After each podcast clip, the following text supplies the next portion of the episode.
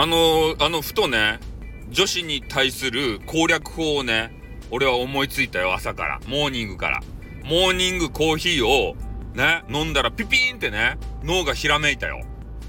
何かと言ったらやっぱね、えー、我々男子というのはこのね女子と接する時に、えー、なんか頭がねバカになるんですよ。何も考えられなくなって思考停止状態に陥ってでしかもねその女子が巨乳とかねあのヘイシリーがねプリンプリンしてたらでそこにもう目がいっちゃってねあの脳の栄養が全部ねなんか変な部分にこういってなんか頭おかしくなるんですよ。で、えー、私がね考えついた攻略法というのはやっぱね女子も人間なんですね。感情を持った生き物なんですよ。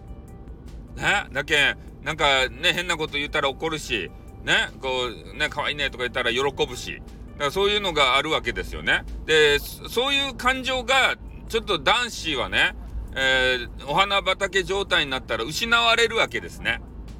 うん。でまあそのうちねあのそういう何て言うかな脳内物質恋愛脳内物質みたいなやつが薄れていったら相手がだんだんとこう人間だったなっていうことに気づいてくるわけですよ。えー、そしたらね、相手の感情がちょちょっとこうイラッとするわけですね。いろんな感情が。今までそういうのをね、あの全部恋愛物質で抑えられてたんですけど、で、そういうの薄まってきたらね、もうなんかこう鼻についてくるんですよ。いろんなもう全ての行動が。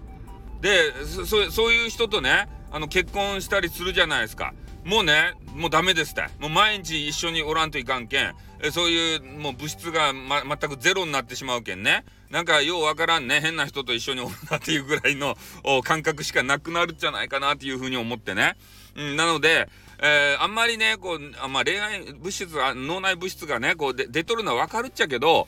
ね、ちょ、ちょっと落ち着いてね、相手も人間なんだよと。いろんな感情があるよと。ね、それはこうね自分の中で許容許容していかないとある日その物質が切れた時にね、えー、もう爆発しちゃってもうあの仲良くなれないと思います。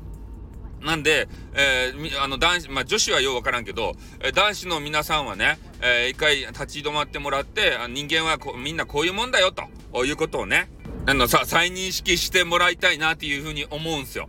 女子をね、なんか可愛いもの、女神だとかね、なんかそういうものを思いがちなんですけど、それはちょっとあの、もう、も、あの妄想空想、そんなもんなんで、ね、あの、私のアドバイスに従ってね、えー、ややっていけば、ある程度ね、えー、お付き合いも長く続くんじゃないかなと思いますんで、えー、ぜひよろしくお願いしますということで終わります。あ